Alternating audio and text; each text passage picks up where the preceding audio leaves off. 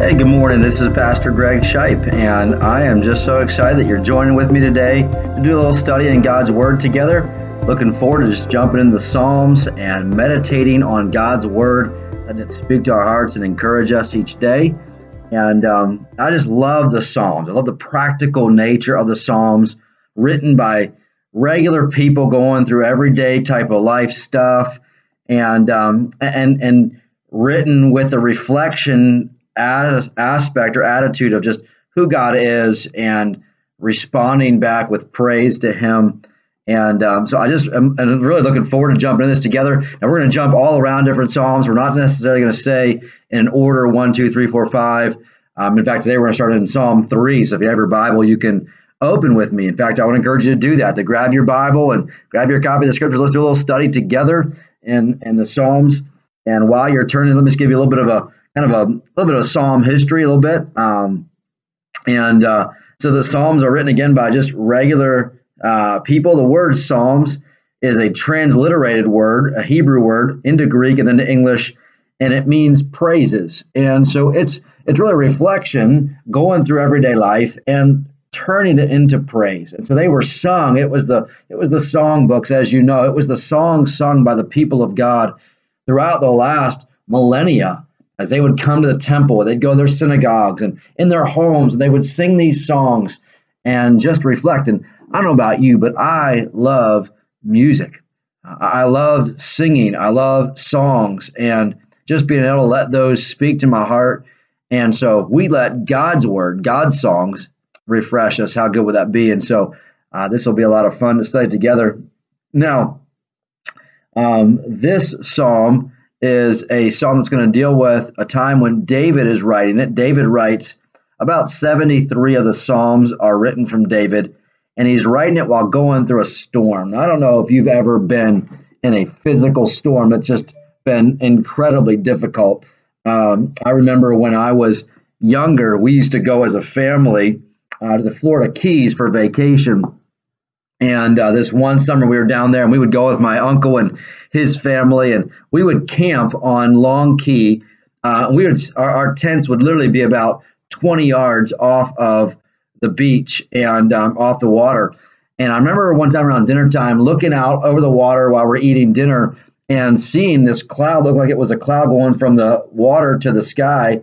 And so somebody grabbed a set of binoculars and we looked out at through the binoculars and what it was, it was a funnel cloud and it was sucking water out of the ocean up into the clouds. And uh, I remember my dad saying, "Oh, that's not a good sign for how things are going to go tonight."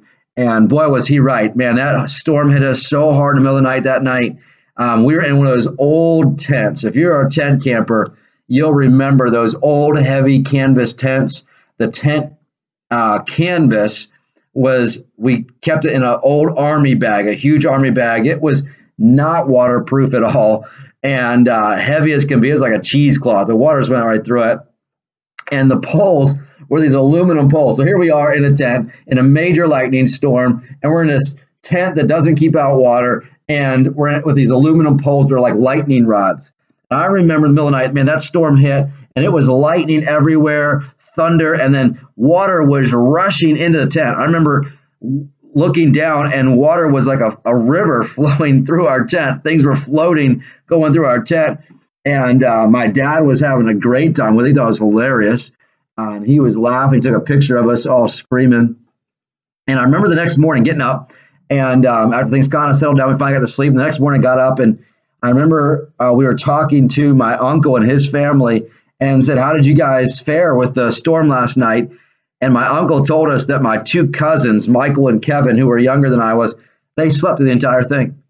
Uh, they didn't wake up during any the lightning, the thunder, all that stuff going on. In the midst of that storm, as amazing was as it was, they were in peace.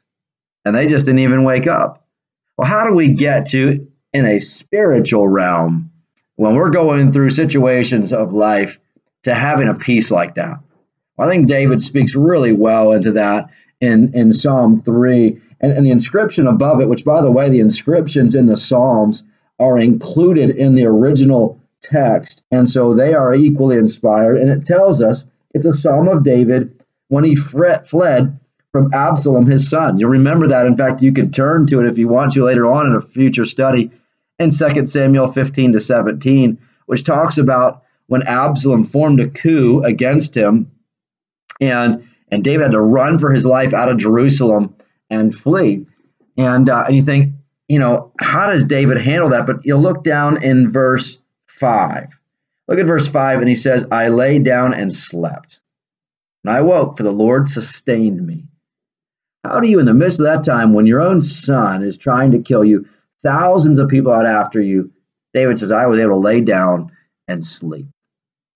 He had a calmness and a peace where did that come from? Well, I, I would say one, I think it comes from a journey, a lifelong journey with the Lord. If you remember, David was probably about the age of 15 when he was anointed by Samuel to become king. And but yet he didn't actually accept a throne uh, until he was 30. He, at the age of 30, he was given the throne of Judah, the southern two tribes of Israel. And it wasn't until he was 37 and a half that he became king over all of Israel. Now, ponder that for a moment. For probably 22 and a half years, David struggled with all of that before he actually got what God told him he was going to give him. And so he learned to trust God. He learned when running the wilderness that God would sustain him, God would protect him, God was his comfort, God was his strength, and God was his constant companion. And that comes over time in a relationship with the Lord. And so David, the next morning, really writes this psalm. He writes a psalm of reflection. In fact, this psalm is commonly referred to as the morning psalm uh, because the morning does come. Uh, the morning is still there. It's, it's kind of like as, as bleak and as dark as things may seem at times, the sun comes up. There's a fresh new day. And hey, remind yourself of that today. As you look outside and you see the sun shining now this morning, if the sun's up so far, and, and the birds are singing and the, even some of the trees are starting to bud, and we see just that God is in control. He's sustaining everything He created. And all those things might seem, even with this coronavirus, like there's a lot of turmoil and there's a lot of uh, uh, fear that's going around. God's in control. And so let's just dig in for a moment in this psalm and just kind of glean some truths to chew on today. The word meditate, it means to chew over, to bring it back up and just to think about and ponder. And so let's read it, and then we'll just dig out a few things and a few thoughts this morning. He says in chapter Psalm 3, he says, Lord, how have they increased who trouble me? Many are they who rise up against me. Many are they who say of me, There is no help for him in God. But you, O Lord, you're a shield for me, my glory, and the one who lifts up my head. I cried to the Lord with my voice, and he heard me from his holy hill. I lay down and slept. I awoke, for the Lord sustained me. I will not be afraid of ten thousands of people who have set themselves against me all around. Arise, O Lord, save me, O my God, for you have struck all my enemies on the cheekbone. You have broken the teeth of the ungodly. Salvation belongs to the Lord. Your blessing is upon your people. Selah. In fact, you'll see that word Selah three times in the text. And there's a little bit of a, um, a maybe a, a lack of um, agreement on what that word Selah means. Uh, it's found 73 times in the Psalms, all with the poetic Psalms. And it could mean that it's a tightening of the strings um, to kind of go up in pitch uh, in, a, in a song type setting. We don't know on that. Other thoughts that it means to meditate or to pause. Um, I would tend to take that side. This that word Selah means to, to stop and pause. Think of that final one. Salvation belongs to the Lord. Your blessing is upon your people. Hmm. I'm going to chew on that. Stop and pause. And that idea there. So we know the condition of the psalm, and we really see David reflect on that in verses 1 through 2. Uh, that there is many who are troubled against him and that rise up against me. Many are say there's no help for him in God. And you remember the rebellion of Absalom and uh, can you imagine having your own son desire to kill you and to remove you from power? And David was facing a real challenge, and um, and he he faced as well some rejection of his close friends. Uh, we have Ahithophel, a close companion and counselor. Uh, 2 Samuel 15, verse 12 tells us, turned against David. You've got Shimei cursing his name. Uh, you've got uh, later on, we read about Ahithophel giving counsel to have 12,000 men go chase after David. There is scores, there's thousands of people who are following Absalom. Thousands of people who David had served and had developed relationships with, and yet they've turned against him. And so David, it says there, and there are many who say of me, there's no help for him in God, that there's no hope for him, and that God won't save him. But that's not true because David then responds in verse 3 and he begins with a conjunction but. That's what everybody is saying. But. This is how it looks. It looks like the coronavirus is going to cause massive devastation and there's no hope and we can't fix it. It looks like the economy is broken and we'll never get it fixed. It looks like our political system in our world is, is, is all enraged and, and everybody hates each other. But but you, O Lord, are a shield for me, my glory and the one who lifts up my head. Now, now just look at some of the words here. Again, this is the next morning as David regroups and reflects. And he takes a step back and he says, God, you're a shield. You're, you're the one who surrounds me. You protect me on every side. I don't know about you, but I remember growing up, and there were times my dad would send me out to the shed to go get some out of the shed, which is we had about a, an acre. And so the shed was just back in the back corner, but it was a very wooded lot. And it was to a young boy, it was scary to go out there at night. But at times, my dad would walk out with me. He'd say, Hey, Greg, let's go out there and let's get something out of the shed. Let's go get, I don't know, a piece of a, a two by four, whatever. And um, and so when my dad was there, there was no fear because he surrounded me. In other words, he protected me. I love the way that, that, that Paul puts it in Philippians 4. Remember, the Lord is at hand. He says in verse 9, the God of peace will be with you. Jesus promised in the Great Commission that he would never leave us nor forsake us, uh, that he will be with us even to the end of the age. And so we're given that promise that God is our shield.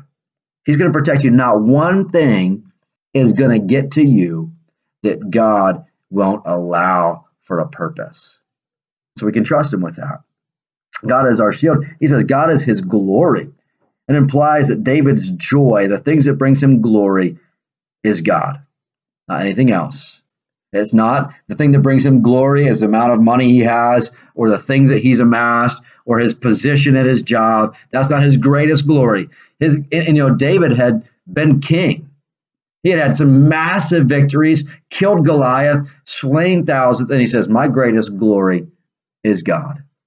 The thing that I find the greatest pleasure in is God. That ought to be our statement. God, you are my glory and the one who lifts up my head. You're the one who sustains me and you you you help me in every situation. Basically, he says that God is the one who placed him on the throne and God can do it again. You see, when God is in control of your life, it's easier to say, like Job, the Lord has taken, uh, the Lord gave, and the Lord has taken away. Blessed be the name of the Lord. God is the one who exalts and brings low. That's why uh, Paul learned to say, in whatsoever state I, I am in, I can be content. I've learned how to be content when I'm put low and when I'm exalted, when I'm hungry and when I suffer need, and when I have plenty He's a, I've learned in every situation because God is the one who's in control. He's going to lead me and guide me. If I just walk with Him, He'll be the one to lift up my head. And he said, and not only that, God hears my cry. I cried, Lord, and He heard with my voice, and He heard me from His holy hill. God is a God who cares what we're going through. And so David says, I sleep in peace. Imagine, in the midst of all of this, David peacefully goes to sleep and he sleeps soundly thousands after him, the kingdom in a, in a mess, and David sleeps. So Isaiah 26, verse 3 says, You will keep him in perfect peace, whose mind is stayed on you, because he trusts in you. There's a peace that comes in that situation. And so there's there's what we need to have. Just like my cousins in the storm, they felt their, their parents would take care of them and they had nothing to fear.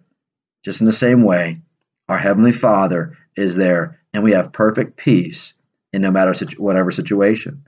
We can we can grow in the knowledge of him. We can enjoy that relationship with him. And so then David's responds with a confidence that God, you're gonna you're gonna protect me. I can you, you, just as you've done before. You're gonna disarm my enemies. And then he says, as he finishes out, salvation belongs to the Lord. Your blessing is upon your people. God will continue to bless his people. So we trust him in that. Salvation is through him. And he is good. So when we go through storms, we go through different situations, our focus needs to be let me just draw close to him. Let me just meditate on who he is. Richard Fuller, a 19th century minister, he told of an old seaman who said this. He said, In fierce storms, we must uh, put the ship in a certain position and keep her there. He says that's that's the idea of when you're in a storm on the seas, just put it in a certain position and then keep her there, riding out through the storm. Fuller said this. He said, This, Christian, is what you must do. You must put your soul in one position and keep it there. You must stay upon the Lord. And come what may, winds, waves, cross seas, thunder, lightning, frowning rocks, roaring breakers, no matter what, you must hold fast your confidence in God's faithfulness and his everlasting love in Christ Jesus. Boy, isn't that good to meditate on today? Hope you'll take some time and just be encouraged by that, to chew over that. God is faithful, no matter what you're facing. God is faithful, and we can lie down and sleep. We can have a calmness and a peace and a joy. God's in control. And so let's close real quick in prayer, and then I hope you'll chew on this throughout the day. God, thank you so much for being our God. Thank you for being faithful, just like we see that you have been with every one of your saints throughout the history of the, of the world. And that God, even with David, you were faithful to him. Even when his own son amassed a coup to try to remove him and to kill him, he had a calmness and a peace. Lord, may we also walk in that same calmness and peace. May we be able to lie down and sleep. May we have our, our, our hope and our confidence that, that you are our shield. You are our defender and protector. And that God, you are the one who's our glory, and you're lift up our head. So, God, we thank you for this, this psalm this morning, and may you encourage us throughout this day with this truth. It's in Christ's name we pray. Amen. Well, hey, have a wonderful day today, and I hope that this will encourage you and just give you something to chew on and meditate on who God is today. Have a great day.